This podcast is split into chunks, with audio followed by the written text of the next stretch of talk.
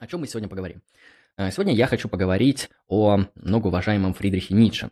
А, Фридрих Ницше – это очень грандиозная персоналия для истории философии. А, связано это с тем, что сам Фридрих является в первую очередь неоднозначной с точки зрения истории фигуры. Я думаю, многие из вас знают о печальной и трагичной судьбе, с которой встретился Фридрих Ницше. Это человек, который окончил филологический факультет, которого в 24 года примерно уже звали быть зав кафедры. Это очень серьезно, то есть э, в современном 22 году вряд ли вас в 24 и даже в 25 и 27 лет позовут зав кафедры какого-то серьезного престижного университета. Ну вот, Фридрих Ницше отличался особым талантом, он отличался глубинным пониманием классической культуры, и это очень сильно оказало, конечно, влияние на все его э, творчество. Его биография знаменита тем, что, к сожалению, последние э, примерно 10 лет жизни немецкий философ сошел с ума а, и умер в психически, получается, нездоровом состоянии. Он сошел с ума, у него была очень печальная а, судьба. Очень много есть проблем с интерпретацией его творчества, с тем, как это творчество было использовано теми или иными а, противниками и друзьями. И вообще его творчество настолько влиятельное, что уже непонятно, где начинается Ницше, и где заканчивается его интерпретация. Сегодня я хочу поговорить не просто о всем и сразу, не о его биографии, хотя о ней придется упоминать в силу того, что его биография оказывает неимоверное влияние на а, понимание его творчества, я поговорю именно о его некоторых центральных философских а, положениях, которые позволят вам глубже понять его творчество. А, в первую очередь, наверное, нужно начать со стилистики Ницше. Я думаю, те, кто из вас читал другие классические философские работы, вы можете сразу заметить, что Ницше – это очень не классический писатель. Это очень не классический автор, потому что то, как пишет Платон, а, Кант, Аристотель, Дэвид Юм, Рене Декарт, эти авторы пишут довольно, что ли, системно, концептуально, проясненно, понятно, аргументированно, а, по крайней мере, не литературно. Либо литературность используют в качестве эвристического приема и не более. Когда мы берем творчество Фридриха Ницше, и даже самое раннее и самое позднее, мы наблюдаем что этот философ очень сильно отличается по своему философскому повествованию. То есть первое, что нам бросается в глаза как начинающим исследователям э, Фридриха Ницше, так это то, что он пишет во многом литературно, метафорично, он использует множество афоризмов, он э, гениальнейшим образом владеет немецким языком и создает э, красивейшие, очень острые, точные художественные метафоры. Это очень интересно именно в силу того, что не каждый не каждый философ вполне может излагать свои философские мысли именно таким художественным стилем. Это очень редкая э, находка в истории философии. Именно вокруг стиля Ницше начинается очень много вопросов. Э, есть э, представители философии, которые просто-напросто не считают Ницше философом. Они считают, что он хороший филолог, прекрасный литератор, э, интересный там поэт, или пророк, или что-то подобное, но, конечно же, он не философ. Да, он оказал влияние на философию, но философом он не является. По аналогии можно провести между Достоевским, который является во многом литератором, а не философом, и его влияние на экзистенциальную мысль. А, соответственно, тут также могут быть дискуссии и дебаты, являются ли персонажи Достоевского философами, и является ли сам Достоевский философом, или в первую очередь он литературный деятель. Поэтому стиль Ницше – это то, что стоит принять и стоит наверное, прочувствовать. То есть Ницше – это тот философ, который, в отличие от других, наподобие Дэвида Юма, э, не философствует разумом. Это тот философ, который философствует, он бы сказал, молотом, но мы скажем эмоциями, аффектами, э, чувствами, некоторыми глубинными переживаниями. Переживаниями психологическими, переживаниями, которые наполнены полнотой. Красивая тавтология. Но любой его афоризм – это не какой-то тезис – философский. Это не какая-то развитая концептуальная мысль, это не интересный мысленный эксперимент и даже не аргумент. Каждый афоризм Ницше, а, особенно в его афористических работах, сразу учту, что это не все его работы, но самые популярные его работы, чаще всего работы афористические, а, в этих афоризмах Ницше не преследует рациональность, Ницше преследует что-то другое. И когда мы читаем Ницше, он нас в большей степени впечатляет. Мы можем его не понять, но впечатленными он нас оставит Всегда. А, это очень важно понимать, потому что его творчество, его работы можно таким образом разделить на более философские или, грубо говоря, более строгие по стилю и менее строгие по стилю. Я бы вот... Я бы советовал вам читать те работы Фридриха Ницше, которые связаны с более философским стилем и менее литературным.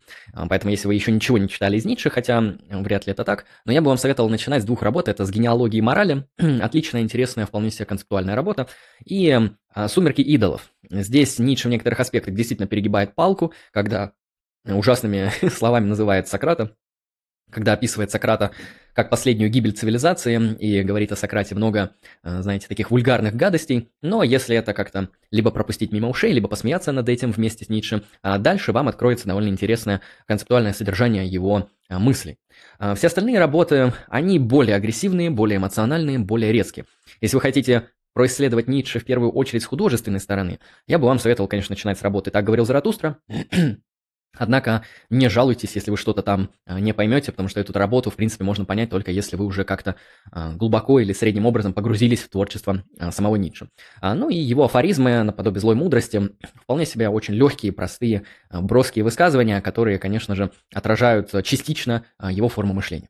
Это то, что можно сказать по поводу его стиля повествования. Да, Ницше очень необычный стилист. Ницше это тот стилист, который э, пишет, как ему нравится. Он понимает, что рациональность – это некоторая ошибка. Знаете, вот, э, я не знаю, сейчас модно или не модно, я не слежу за трендами. Модно ли говорить, что разум – это ошибка эволюции? Да, вот люди нормально жили себе, ну или человекоподобные какие-то существа, и тут у них появилась разумность. И вот разумность – это высшая ошибка эволюции, потому что вместо того, чтобы есть, размножаться и жить такой нормальной эволюционной жизнью, мы начали заниматься чем-то странным – искусством, философией, политикой и другими глубинными вещами. Соответственно, если мы как-то эту позицию соотнесем с позицией Ницше, он примерно так это и видел, то что те культуры и те начала, которые построены на рациональности, э, эти культуры мы можем назвать аполлоническими культурами. Вот эта дистинкция, разделение на аполлоническое и дионисийское впервые встречается в его, собственно, первой работе, гениальной эстетической и культурологической, даже не знаю, философии или эссе, или э, некотором очерке, э, где он и вводит эти два подхода.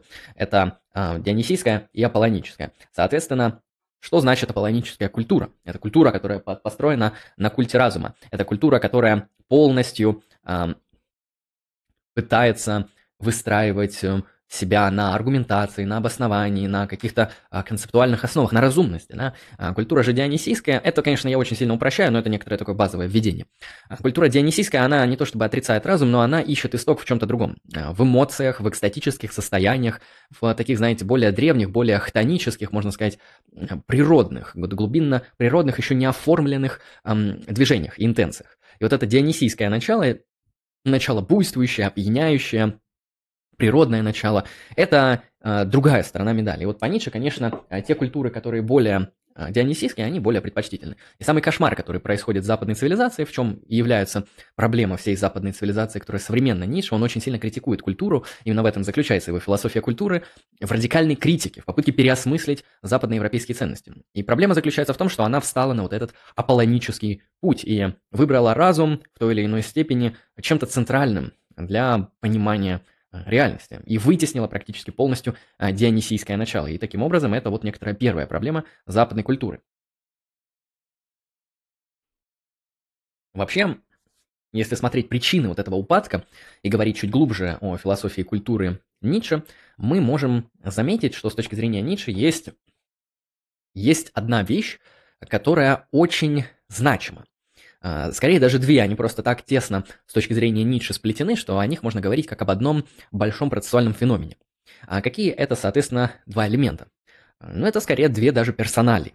А первая персоналия – это многоуважаемый, а с точки зрения Ницше абсолютно ненавидимый и отвратительнейший персонаж – это Сократ.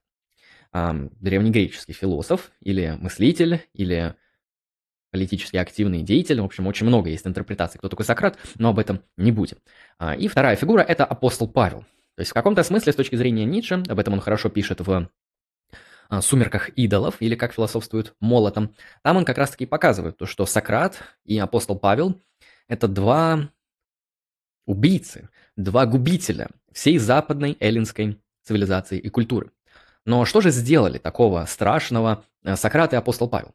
Потому что Сократа привычно воспринимать, особенно в контексте изучения истории и философии, как персонажа мужественного, добродетельного, явно мудрого, ну или, по крайней мере, максимально мудрого, настолько, насколько это возможно, персонажа достойного, персонажа исторически очень важного и персонажа, которым стоит восхищаться, а, нежели его ненавидеть и порицать. Почему же Ницше считает, что Сократ – это один из симптомов гибели всей западной цивилизации? Почему Сократ – это причина вот этого страшного вируса, который Ницше в будущем назовет ресентимент?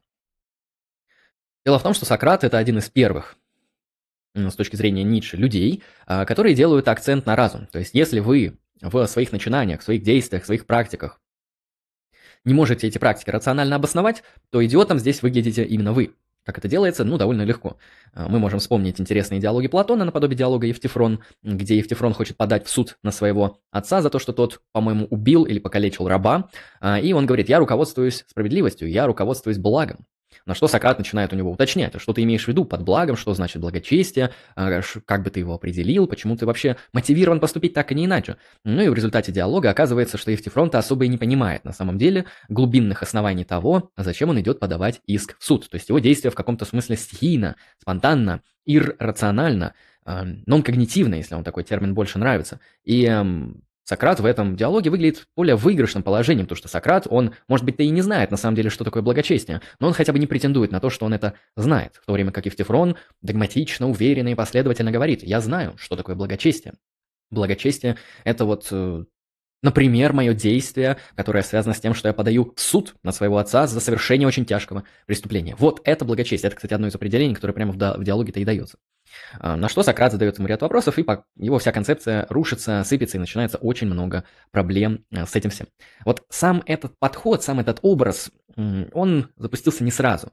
И, соответственно, этот образ создал Платон, потому что даже сейчас я вам говорю не о настоящем Сократе, я говорю вам о Сократе как о персонаже диалогов Платона.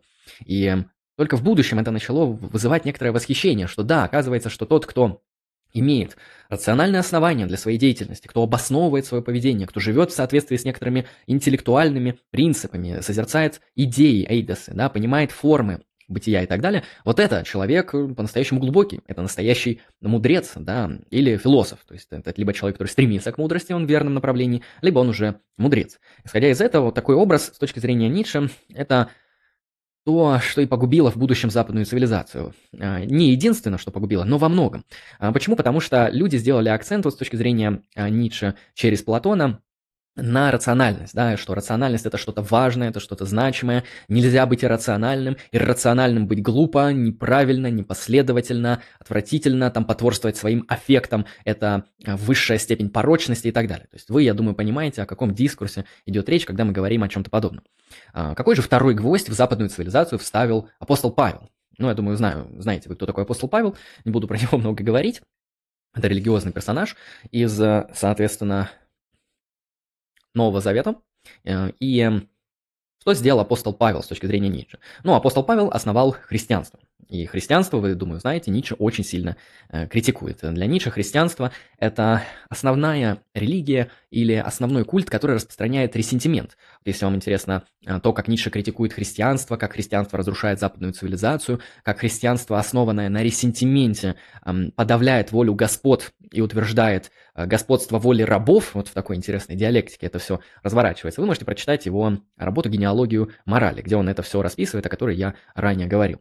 Исходя из этого, генеалогии морали Ницше и указывает, что долгое время господская мораль, мораль господина, мораль властного, можно сказать, полноценного, творческого, мощного, могущественного, сильного человека или такой группировки людей, она определяла критерии демаркации добра и зла. Или на простой язык, добро и зло. А, то есть то, что считал господин хорошим, то и являлось хорошим. Если господин любит вкусно поесть, значит вкусно поесть хорошо. Или если господин любит большие золотые, там, не знаю, купола, а, или, не знаю, Роллс-Ройсы, или что там еще можно было из золота сделать в то время, даже не знаю. Вот если господин любит золото, то золото это хорошо.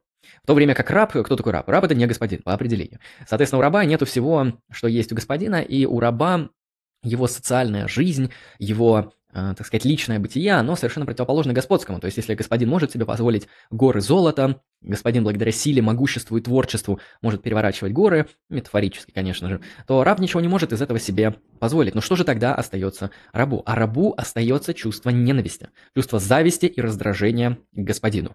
Ницше называет это чувство ненависть, раздражение и зависти к тому, кто лучше вас. Вот запомните, это очень э, важный момент. Если вы ненавидите кого-то, если у вас, грубо говоря, жестко пригорает, э, вы просто токсичитесь, вы не можете вытерпеть на эмоциональном уровне, что кто-то успешнее, чем вы, то по Ницше, по Ницше.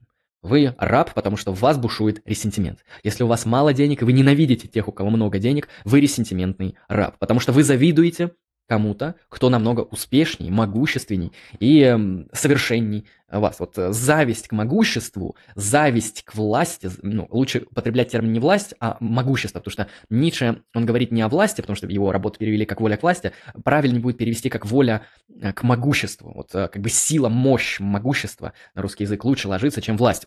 Потому что с властью у нас э, коннотации, как будто власть чиновника, власть какого-то государя. Вам не обязательно быть государем или чиновником, чтобы иметь власть. Вам, можно, вам главное быть могущественным.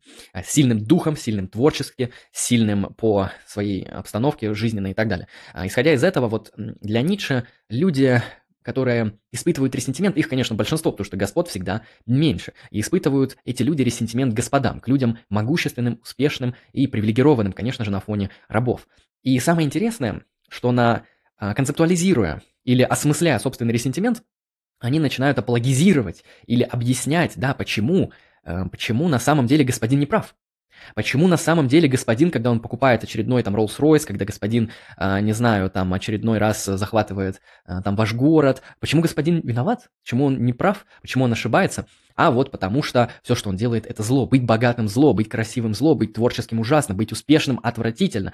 Из этого за, из этой зависти к господину, из этой эмоции ре, сентимента а, возникает мораль рабов. То есть тот моральный кодекс, который исходит из ресентимента слабых, из ресентимента никчемных. Лучше говорить не слабых, потому что они очень даже сильные, они очень могущественные. Просто они никчемные. Это альтернативная сила, это реактивная сила, как об этом пишет Жиль Делёз в своей работе а, Ницше. Да, это тоже сила. То есть рабы, они не слабые, как и господа. Господа, они сильные сильный. Просто у господ, что очень важно подчеркнуть, сила активный характер носит. Они из себя создают, производят, творят, созидают. А рабы нет, они э, тоже мощные, тоже могущественные, просто они на ресентименте действуют. Вот, например, господин что-то создал, а рабы сказали, нет, это фигня, отвратительно, да как ты мог, ты вообще, там у тебя классовый интерес или еще что-нибудь. А, в общем, вот эта вот ресентиментная активность, то есть а господин, он зависит эм, от себя, а раб же зависит от господина. Его сила носит реактивный характер, то есть она всегда реакционная, она всегда эм, только от чего-то может оттолкнуться. И исходя из этого, я бы сказал, что вот э, переворачивание ценностей, переворачивание моральных кодексов господ, по Ницше, конечно же, э, создает моральный кодекс рабов. Моральный кодекс, основанный на кроткости, на милосердии, на умеренности, на отказе от богатства, на отказе от грубой силы и от силы в принципе и так далее, на таком вот аскетизме. И по Ницше вот э, лучшим примером, где мораль рабов вообще была сформирована, институционализирована и распространена, это христианство. То есть э, сам-то процесс Ницше описывает задолго до христианства, и у него даже есть некоторые генеалогические гипотезы, как это может возникать, но эти гипотезы оставим на откуп профессиональным историкам и антропологам. Но по Ницше вот наилучшим такой точкой фиксации этого всего в западной культуре является, конечно же, христианство. Именно христианство разразило ресентимент по западному миру. Она создала эм, мораль рабов, да. Вот почему я говорил, что рабы не слабые. Рабы это не просто эм, какие-то такие вот слабаки. Нет, рабы по Ницше, как и господа, обладают могуществом. То есть и те, и те мощны. Нельзя сказать, что господин это просто какой-то сильный властитель, а раб нет. Нет, они оба сильны, просто они сильны по-разному. Одни сильны на своих творческих основаниях, другие сильны на реакции, на реактивных основаниях, на критических основаниях, на вот таких э, постоянных реакциях на господина. То есть если для господина нормально и хорошо вкусно есть, то для раба будет правильно и хорошо воздерживаться от еды и принимать аскетизм. Если для господина хорошо обвешивать себя золотом, то для раба роскошь будет злом. Если для господина хорошо иметь огромное количество половых партнеров, то для раба это будет развратом, порочностью, ну и так далее, так далее. То есть э, в этом плане Ницше устанавливает именно такую линию разделения между господами и рабами. Можете с этим соглашаться, можете не соглашаться, я вам советую прочитать работу и сложить собственное впечатление по поводу моральных взглядов Ницше. Таким образом, к чему я это веду? Я это веду к тому, что по Ницше западная цивилизация, она разрушается именно из-за Сократа раз, который распространил через Платона эм, культ рациональности, разумности, культ мышления, да, основательного, строгого и обоснованного мышления, то, чем, в принципе, занимается вся философия до сих пор. А, вот это, то, что породил Сократ раз, явилось первой проблемой. И второй основной проблемой – это проникновение ресентимента, появление а, ресентимента из-за апостола Павла, который с точки зрения Ницше основал и создал христианство. Что самое интересное, что у Ницше нет претензий к Иисусу. То есть к самому, самому основному протагонисту Нового Завета у Ницше нет никаких претензий. Он говорит, что в принципе это последовательный человек, это мужественный человек, это человек с трагичной судьбой, который ее принял, выдержал ее и принял смерть с честью. То есть каких-то серьезных претензий к самому Иисусу у Ницше нету. У него самые серьезные претензии именно к апостолу Павлу, который взял этот сюжет а, и создал из него свой сюжет, свой сюжет, основанный на злобе, ресентименте, ненависти к господским добродетелям. А, примерно так по Ницше и происходит в течение длительности западной цивилизации ее крушение, потому что она становится абсолютно аполлонической, она а, превращается в культ разума, то есть Ницше читает Канта, Ницше читает современных ему академических философов, к которым он никоим образом не хочет себя причислять. Есть даже гипотеза, что множественная мотивация стиля повествования Ницше, вот эти метафоры, литературщина, эм, афоризмы и так далее, это его сознательный выбор, на который он решился именно благодаря тому, что он принципиально отрицает фундаментальное значение разума в понимании реальности. То, что если вы действительно хотите понять реальность, вы не должны про нее думать, вы должны ею жить. То есть реальность должна через вас существовать. Вы должны осознать, то, что вы это всего лишь процесс вот этого э, активного или реактивного, там могут э, эти силы пересекаться, а движение могущества, и не вы носитель могущества, а могущество через вас как бы движется, как такое, знаете, как дао.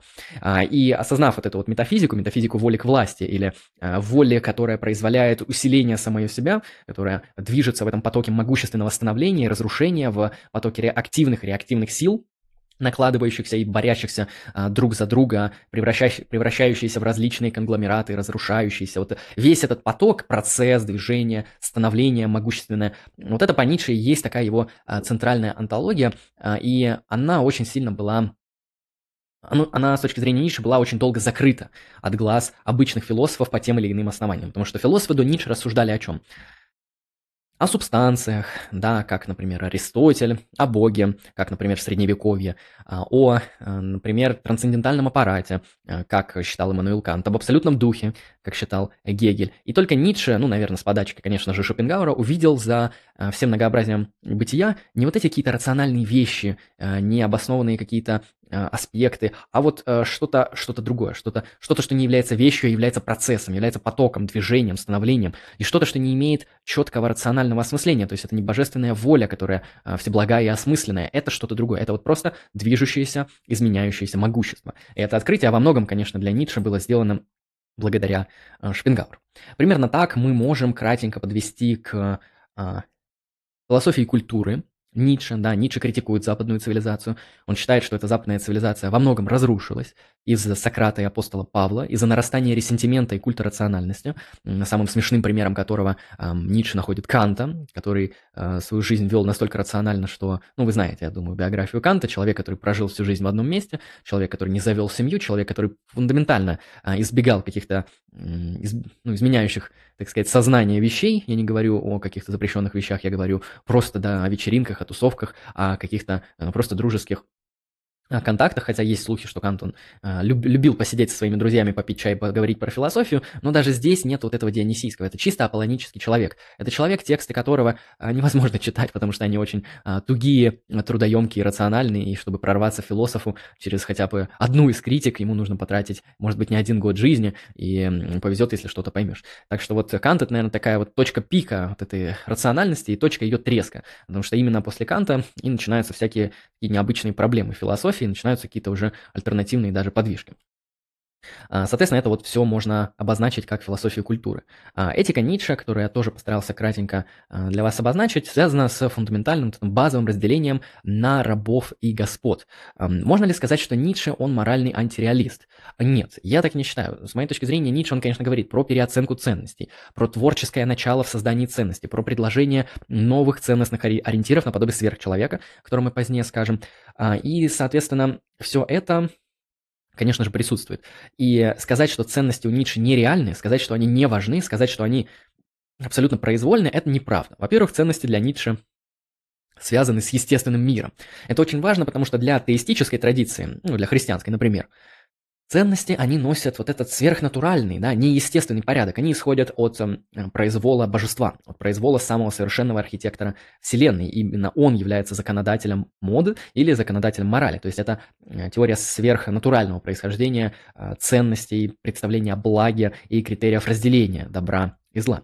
А альтернативная традиция возникает у того же самого Иммануила Канта, который видит в ценностях что-то другое. Он не устанавливает в ценностях что-то, что зависит от Бога, он старается через нашу рациональность, ту самую, которую ненавидит Ницше, презирает и видит просто смехотворный, через эту рациональность открыть некоторые универсальные моральные законы, которые Кант называет категорическим императивом.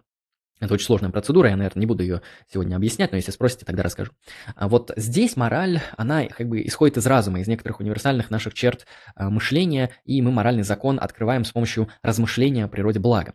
А, соответственно, это очень сильно отличается от того, а, как мы можем говорить о морали в ницшевской топике, потому что в ницшевской философии мораль – это не что-то, что зависит от Бога. Бог умер для Ницше. Это нонсенс говорить, что что-то в принципе зависит от Бога.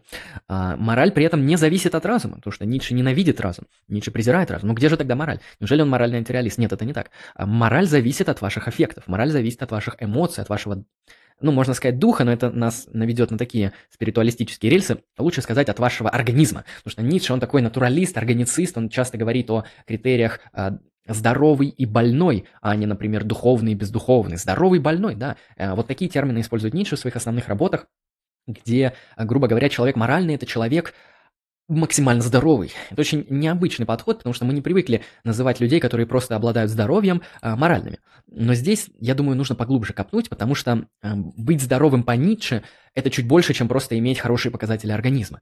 Это иметь в том числе такие хорошие показатели организма, которые гарантируют вам творческую потенцию, да, то есть вы не просто у вас печень не больная и сердце хорошо работает, но вы еще и радостный, вы оптимистичный, вы творящий, вы волевой, вы активный, вы не реактивный, что очень важно, вы активный, вы самостоятельный, вам не нужна поддержка других, либо э, вы ей пользуетесь самым минимальным образом, вы такой э, индивид, из которого, можно сказать, исторгает энергия, да, вы как э, единая у плотина, которая существует и источает из себя все бытие, вы настолько величественно, что вокруг вас начинают формироваться миры. Вы э, в каком-то смысле вы не берете что-то из мира, забираете как жадный зверь себе, пережевываете, выплевываете. Нет, вы э, тот источник, который создает мир. Из вас льется что-то творческое. Вы занимаетесь там искусством, наукой, э, чем-то спортивным, каким-то таким самосовершенствованием себя и других. То есть в этом плане э, такой, знаете, настолько могущественный человек, человек созидательный, человек красивый, человек, гарантирующий качественный жест, создающий красивый образ – человек, который неравнодушен к эстетике, что очень важно, и очень скептичен к разуму, что тоже очень важно, хотя не пренебрегает им, потому что разум это не то, что нужно откинуть, разум это то, что нужно признать как инструментальную вещь. Для чего? Для аффектов, для воли, для могущества, для вашего вот того самого здоровья. Поэтому категория здоровья у Ницше более широкая, чем просто вот то, что исследует современная медицина. Можно сказать, знаете, есть поговорка или рэп-цитата «в здоровом теле здоровый дух». Вот можно сказать, что по Ницше, если вы здоровы, то это должно как-то коррелировать. То есть недостаточно просто иметь хорошую печень и кишечник, нужно иметь вот эту еще и э, психологический подъем, психологические силы на создание тех или иных значимых активностей э, в этой реальности. Вот, это э, тоже очень значимо. Поэтому для Ницше мораль, она укоренена в чем-то естественном. Это природа эм, людей, которая зависит от того, как существует воля к власти, от того, как воплощается могущество. То есть люди это просто некоторые такие онтологические сгустки, точки пересечения э, потоков, или движение воли к власти, движение различных сил. То есть эм, эм, движение вот этих различных потоковых становлений. Прошу прощения, меня прервали. а, да, и Ницше фиксирует мораль именно в этом, именно в естественном, именно э, в природном, да, в здоровье. И это именно мораль мораль господина, да, то есть мораль рабов, она тоже естественная, она тоже природная, она не зависит от богов, она не зависит от разума, она зависит именно от а, их здоровья. То есть а, по Ницше мы должны скорее мыслить людей и вообще как бы общество и реальность антропологическую не как там хороший, плохой, правильный, неправильный, хотя эти категории мы тоже употребляем, а скорее как больной-здоровый. Вот Ницше приводит, по-моему, где-то интересный пример, не вспомню, к сожалению, в какой работе. Вот взгляните, представим себе крысу. Вот мы посадили крысу в, что это называется, или лабиринт, или пусть будет клетка, да? И крыса что там делает? Она бегает, она кушает, она размножается, она активничает, она, ну, занимается своей крысиной животной жизнью, прекрасно себя чувствует. И вот в этой же клетке, клетка большая, да, представим, такая общество крысы, социальные крысы, и там в углу какая-то крыса сидит. Она ни с кем не общается, она как-то очень не прикасается к еде, ну так, съест бывает по вечеркам что-нибудь, да и все, и не ест потом. Она не вступает в половые акты и не пытается найти себе полового партнера, она не бегает на вот этом интересном колесе и как-то ведет себя тоже не очень спортивно. Вот и забилась в углу и сидит вот такая вот э, крыса dead inside. Основной вопрос заключается в том, а как вы оцените эту крысу? Вы скажете, что она аморальна? Вы скажете, что она плохая? Вы скажете, что она больная? С этой крысой что-то не так. Ну, ну, действительно, смотрите, вот нормальные крысы, они там бегают, прыгают, кушают, размножаются, ну, по-человечески ведут себя.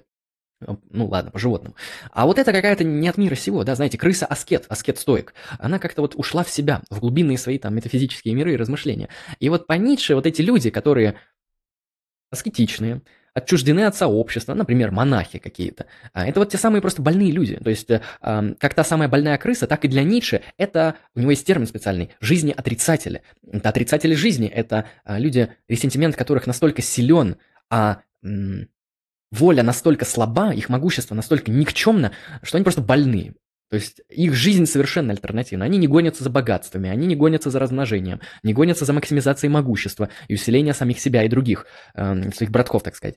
Они вот как-то так вот как-то отстраняются от этого всего. И для Ницше, как ту крысу мы назовем больной, так и человека, аскета, который ушел в горы, который ушел в пустыню, который ушел в монашеский орден, мы по Ницше также назовем больным, потому что никак иначе его э, назвать нельзя, он явно не здоров. В то время как человека творческого, активного, эм, который максимизирует свою волю к могуществу, а не избегает ее или не подавляет ее, или не направляет ее какое-то антирусло, потому что вот этот аскет, он на самом деле тоже очень могущественный, просто его могущество направлено против его самого.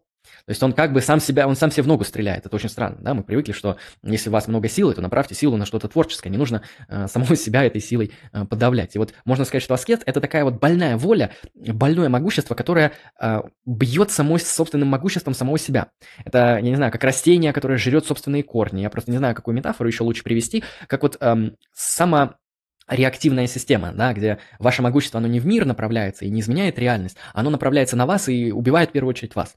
Это, конечно же, то, что э, считается по Ницше нездоровым э, действием воли, и такие люди могут быть названы в ницшанской топике рабами э, или просто плохими людьми. То есть господин по определению хороший, потому что он здоровый, а раб по определению плохой, потому что он больной. Его воля ущербна, никчемна, поломана, слаба. И в этом их проблема. Это, соответственно, такая вот этическая подоплека Ницше. А почему еще Ницше не моральный антиреалист? А потому что у Ницше есть ценности. Вы можете сказать, Ницше отрицает ценности. Да, старые ценности он отрицает, но он предлагает новые. Он предлагает переосмыслять ценности и создавать новые. И, соответственно, вот эти новые ценности, они связаны с сверхчеловеком. С самой, наверное, мистичной, самой непонятной, самой интригующей концепцией Ницше – я выдам в контексте сегодняшнего размышления свою интерпретацию, э, которая вам явно не понравится, но я просто не знаю, какую интерпретацию можно выдать э, лучше. И дальше я, соответственно, буду итожить сегодняшнее основное исследование Ницше, поэтому не забывайте задавать вопросы, чтобы я на них тоже поотвечал. Когда мы говорим о сверхчеловеке, мы, конечно же, не находим никакого нормального и адекватного определения, что такое сверхчеловек. Э, в принципе, у Ницше очень плохо с определениями, но э, некоторые вещи он акцентирует более глубоко, более интенсивно, и можно восстановить по контексту, что Ницше хотел сказать, как, например, с термином «раб господин», «больной здоровый», «ресентимент» и так далее. Ницше так часто использует эти термины, что мы, в принципе, имеем э, представление о том, что он хотел сказать и что он имел в виду в этих контекстах. Когда Ницше использует термин «сверхчеловек», не совсем понятно, что это. У него нет определения, у него нет указания. Сверхчеловек – это глубинная метафора. Очень важно понимать, это не философская теория, это миф, это метафора, это символ, это может быть архетип, может быть религиозный какой-то объект, я не знаю, но это явно не философский объект. И вот а, как это понимать, что такое сверхчеловек? Ну, первое, что мы вспоминаем, самая такая базовая метафора, которая может подвести к нас к пониманию сверхчеловека, а, это метафора каната. А, то есть представим себе некоторую длинную линию развития человечества от самого э, какого-нибудь никчемного, смешного и мерзкого состояния, от обезьяны. Можно даже еще назад отмотать, от моллюсков, от каких-нибудь э, чертовых кальмаров или инфузорий, э, ведь они вроде тоже наши предки. Вот представьте, что вот эта вот эволюционная история, хотя если я добавлю термин эволюции, тогда начнутся эволюционные коннотаты, ну ладно, не, при, придирайтесь тут с кламом. Представьте, что да, вот такая вот длинная линия, где вот на левой стороне что-то такое вот, то, что сейчас мы назовем ущербным, никчемным, смешным, позорным. Ну и там будет стоять, соответственно, обезьяны. Это прошлое человечество. Когда-то мы были обезьянами. Неважно, это эволюционная история или культурная история. Может быть, мы э, были, как говорится, вполне себе человеческими людьми, но жили настолько бескультурно, что нас легче было назвать обезьянами, э, чем людьми. Но это не важно. Важно то, что вот это наше, э, как бы, незрелое прошлое. Сейчас вот есть некоторое, некоторый X, который называется человеком. Да, это что-то более превосходное, более разумное, более последовательное, более технологически развитое и более эм, продвинутое существо. Это не обезьяна, это человек. Но дело в том, что канат на этом не обрывается. Потому что если бы канат заканчивался на человеке, то получается, мы бы пришли просто к концепциям гуманизма, где человек это единственная, высшая, конечная и базовая ценность. Ницше антигуманист. Ницше не считает, что люди таковы. Эм, по крайней мере, большинство людей не таковы. Э, исходя из этого, Ницше говорит, что это не конец, это середина. А что же на второй стороне данного каната? И там нечто, что Ницше называет сверхчеловек. А вот это уже конечная точка. И сверхчеловек, метафора, что очень важно, это такое существо, которое уже не является человеком, которое как-то человека превосходит, что смотрит на человека, ну, как человек на обезьяну, как на посмешище, как на, на что-то никчемное, ущербное, слабое, смешное неполноценное. Вот что такое сверхчеловек в первом приближении. То есть сверхчеловек – это что-то, что превосходит человека. А что это? Это непонятно. То есть это что-то, что генеалогически с ним связано. То есть сверхчеловек – это не бог. Это очень важно, потому что бог, он не связан с людьми. То есть э, бытие богов и бытие людей, они не связаны генеалогически. Потому что сверхчеловек, он происходит от человека. Поэтому между ними есть генеалогическая связь родства. Так же, как э, мы, нам родна обезьяна в каком-то смысле, так и мы родны сверхчеловеку. Сверхчеловек это не то, что приходит сверху, с небес, это то, что а, возникнет в результате наших активных действий. А, будет ли он человеком, ну, в смысле, как бы человеком просто с особыми характеристиками, например, какой-то кибермутант или химера или что-то такое? У Ницше ничего об этом нету. То есть Ницше не говорит, что сверхчеловек это просто человек с дополнительными способностями. Ведь человек с дополнительными способностями все еще человек, это не сверхчеловек. То есть представьте себе человека, просто у него руки крепкие. Это же не человек, это же все еще человек, просто у него руки крепкие.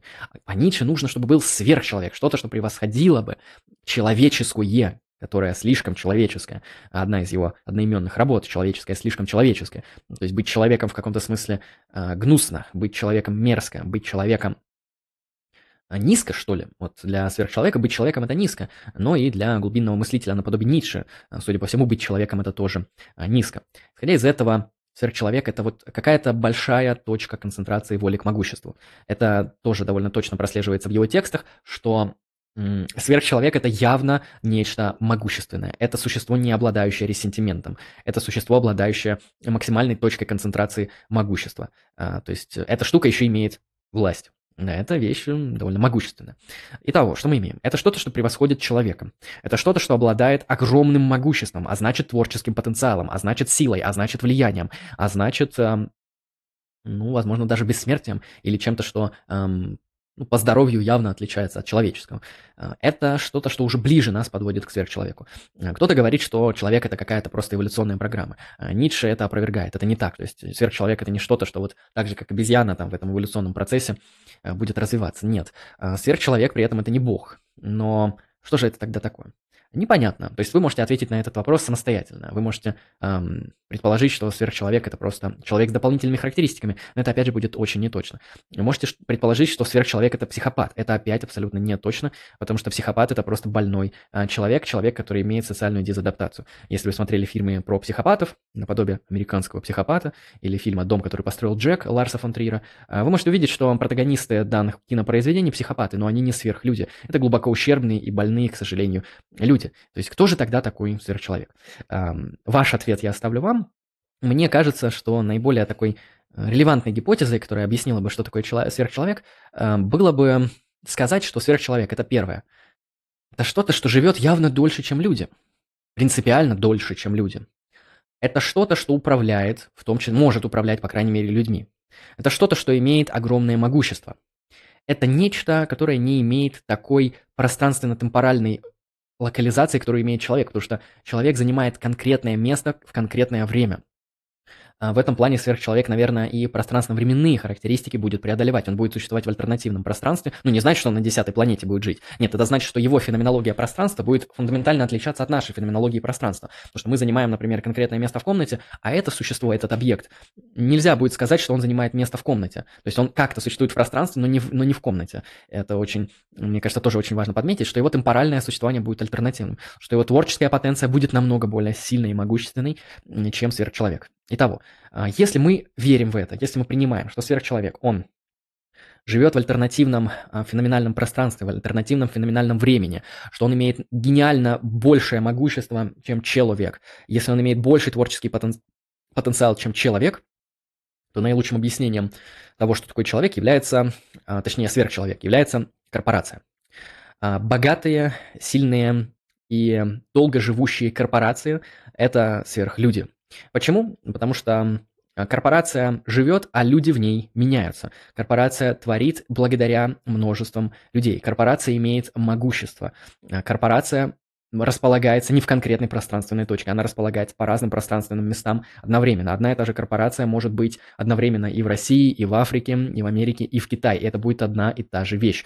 Корпорации управляют разные люди, но корпорация остается одной и той же. Она обладает неимоверным могуществом благодаря своим богатствам и аккумуляции а, силы и мощи, которая создается корпорации. Поэтому по ходу, по ходу, когда мы говорим про сверхчеловека, мы говорим про корпорации, потому что они имеют другую, э, другой тип существования в пространстве, альтернативный тип существования во времени, потому что корпорации могут существовать, например, 300 лет, 200 э, лет э, и даже больше, 500 лет. Эм, ну, католическая церковь, например, корпорация, которая очень долго существует. Исходя из этого, вот корпорацию можно назвать, на первый взгляд, таким вот претендентом на сверхчеловека. Вам этот ответ не понравится, я знаю, но мне кажется, это просто наилучший ответ, а потому что если вы хотите говорить о сверхчеловеке не просто просто как о мифе, и как, о, как об образе, а хотите установить сверхчеловека как нечто, что можно закрепить, концептуализировать и осмыслить, а, тогда это будет что-то, что похоже на а, корпорацию во многом, просто по характеристикам. На этом, наверное, основную часть мы закончим. Я сегодня поговорил про философию культуры Фридриха Ницше, про его этику и про концепцию сверхчеловека. Это, конечно, очень мало, и про Ницше можно говорить долго и очень много, но я постарался как-то кратенько рассказать то, что мне кажется наиболее интересным у этого мыслителя.